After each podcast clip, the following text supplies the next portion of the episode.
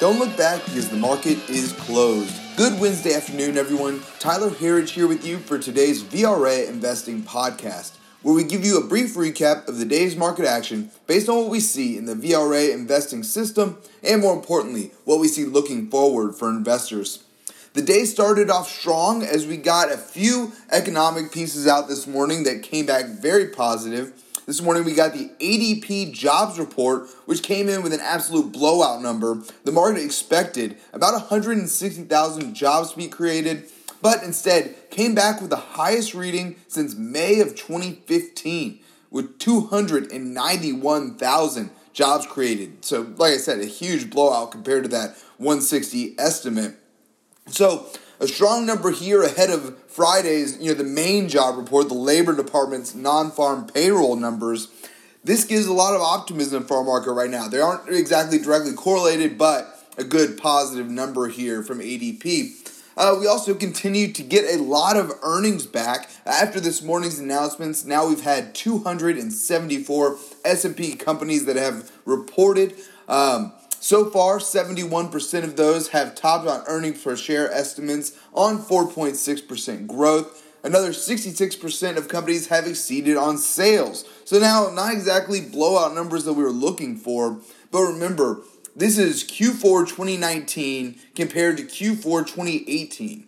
And while many people think of Q4 2018 as a huge negative after we had the December from hell, earnings actually crushed during that time. And why was that? The tax cuts of 2018 really helped prop up earnings for 2018. So it really isn't fair to compare the two. We're comparing it to an incredible year of earnings in 2018. So really overall, not bad numbers really if you're comparing it to a great quarter like Q4 2018. So on this news, we've gotten back-to-back days now of just strong, strong numbers for our markets. Uh, today we got the Nasdaq and S&P back to new all-time highs today, so strong day. We did finish a little bit off of the highs today for the Nasdaq, but still up over four tenths of one percent to nine thousand five hundred and eight. The S&P 500 a little bit stronger day there, up 1.13% to 3,334.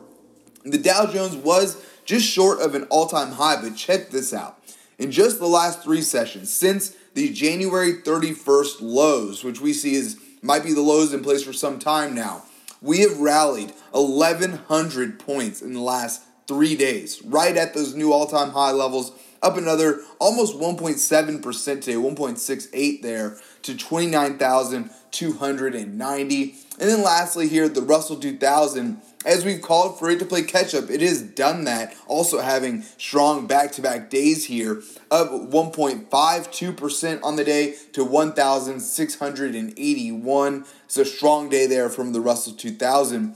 And if we look at our internals on the day, uh, well, first, I do want to say this. Uh, all signs of euphoria have been removed from this market. We've gone from extreme overbought levels and a lot of optimism to fear being back in our markets. And that is a great sign for us here as contrarians. We want to be on the opposite side of where the majority is at, and the majority is bearish right now. So our markets look like they're ready to be off to the races again here. Now let's take a look at our internals on the day because this is a hugely important factor in the VRA investing system. And if our market wanted to go lower right now, we would see it in the internals. They'd be breaking down.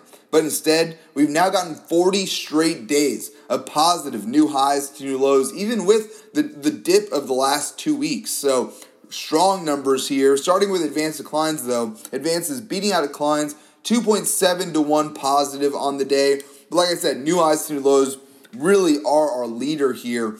And like I said, even with the fear of the coronavirus in our mini sell off, 40 straight days of positive readings here. Big day today finishing eight and a half to one positive. Uh, new, we had 431 new 52 week highs to just 50 companies hitting new 52 week lows. So strong numbers there. And lastly, here volume about three to one positive on the day as well. Looking at our sectors, we continue to see strength. We finished with 10 out of our 11 S&P 500 sectors positive on the day. Energy playing a big day of catch up here, up over 3.78% on the day. We were followed there by healthcare, financials and materials. Materials having a nice rally back to back days as well. Uh, industrials, consumer staples, and then tech. Tech hit a new all time high today. Got a strong day from the semiconductors, and that's what we want to see. We want to see technology helping lead the way here. And what leads technology? It's semiconductors, and the semis were up over 2% on the day. So, a strong day there for our sectors. Real estate was our only loser on the day, which we are watch- watching closely. If you tuned in here, you know that in the VRA investing system, housing, the housing market plays a huge role. It is a leading economic indicator for us here. If we were going to see a move lower, whether it's a, a, a brief dip or anything like that, or if we were in trouble economically, we'd see a breakdown in housing. So we're watching it closely.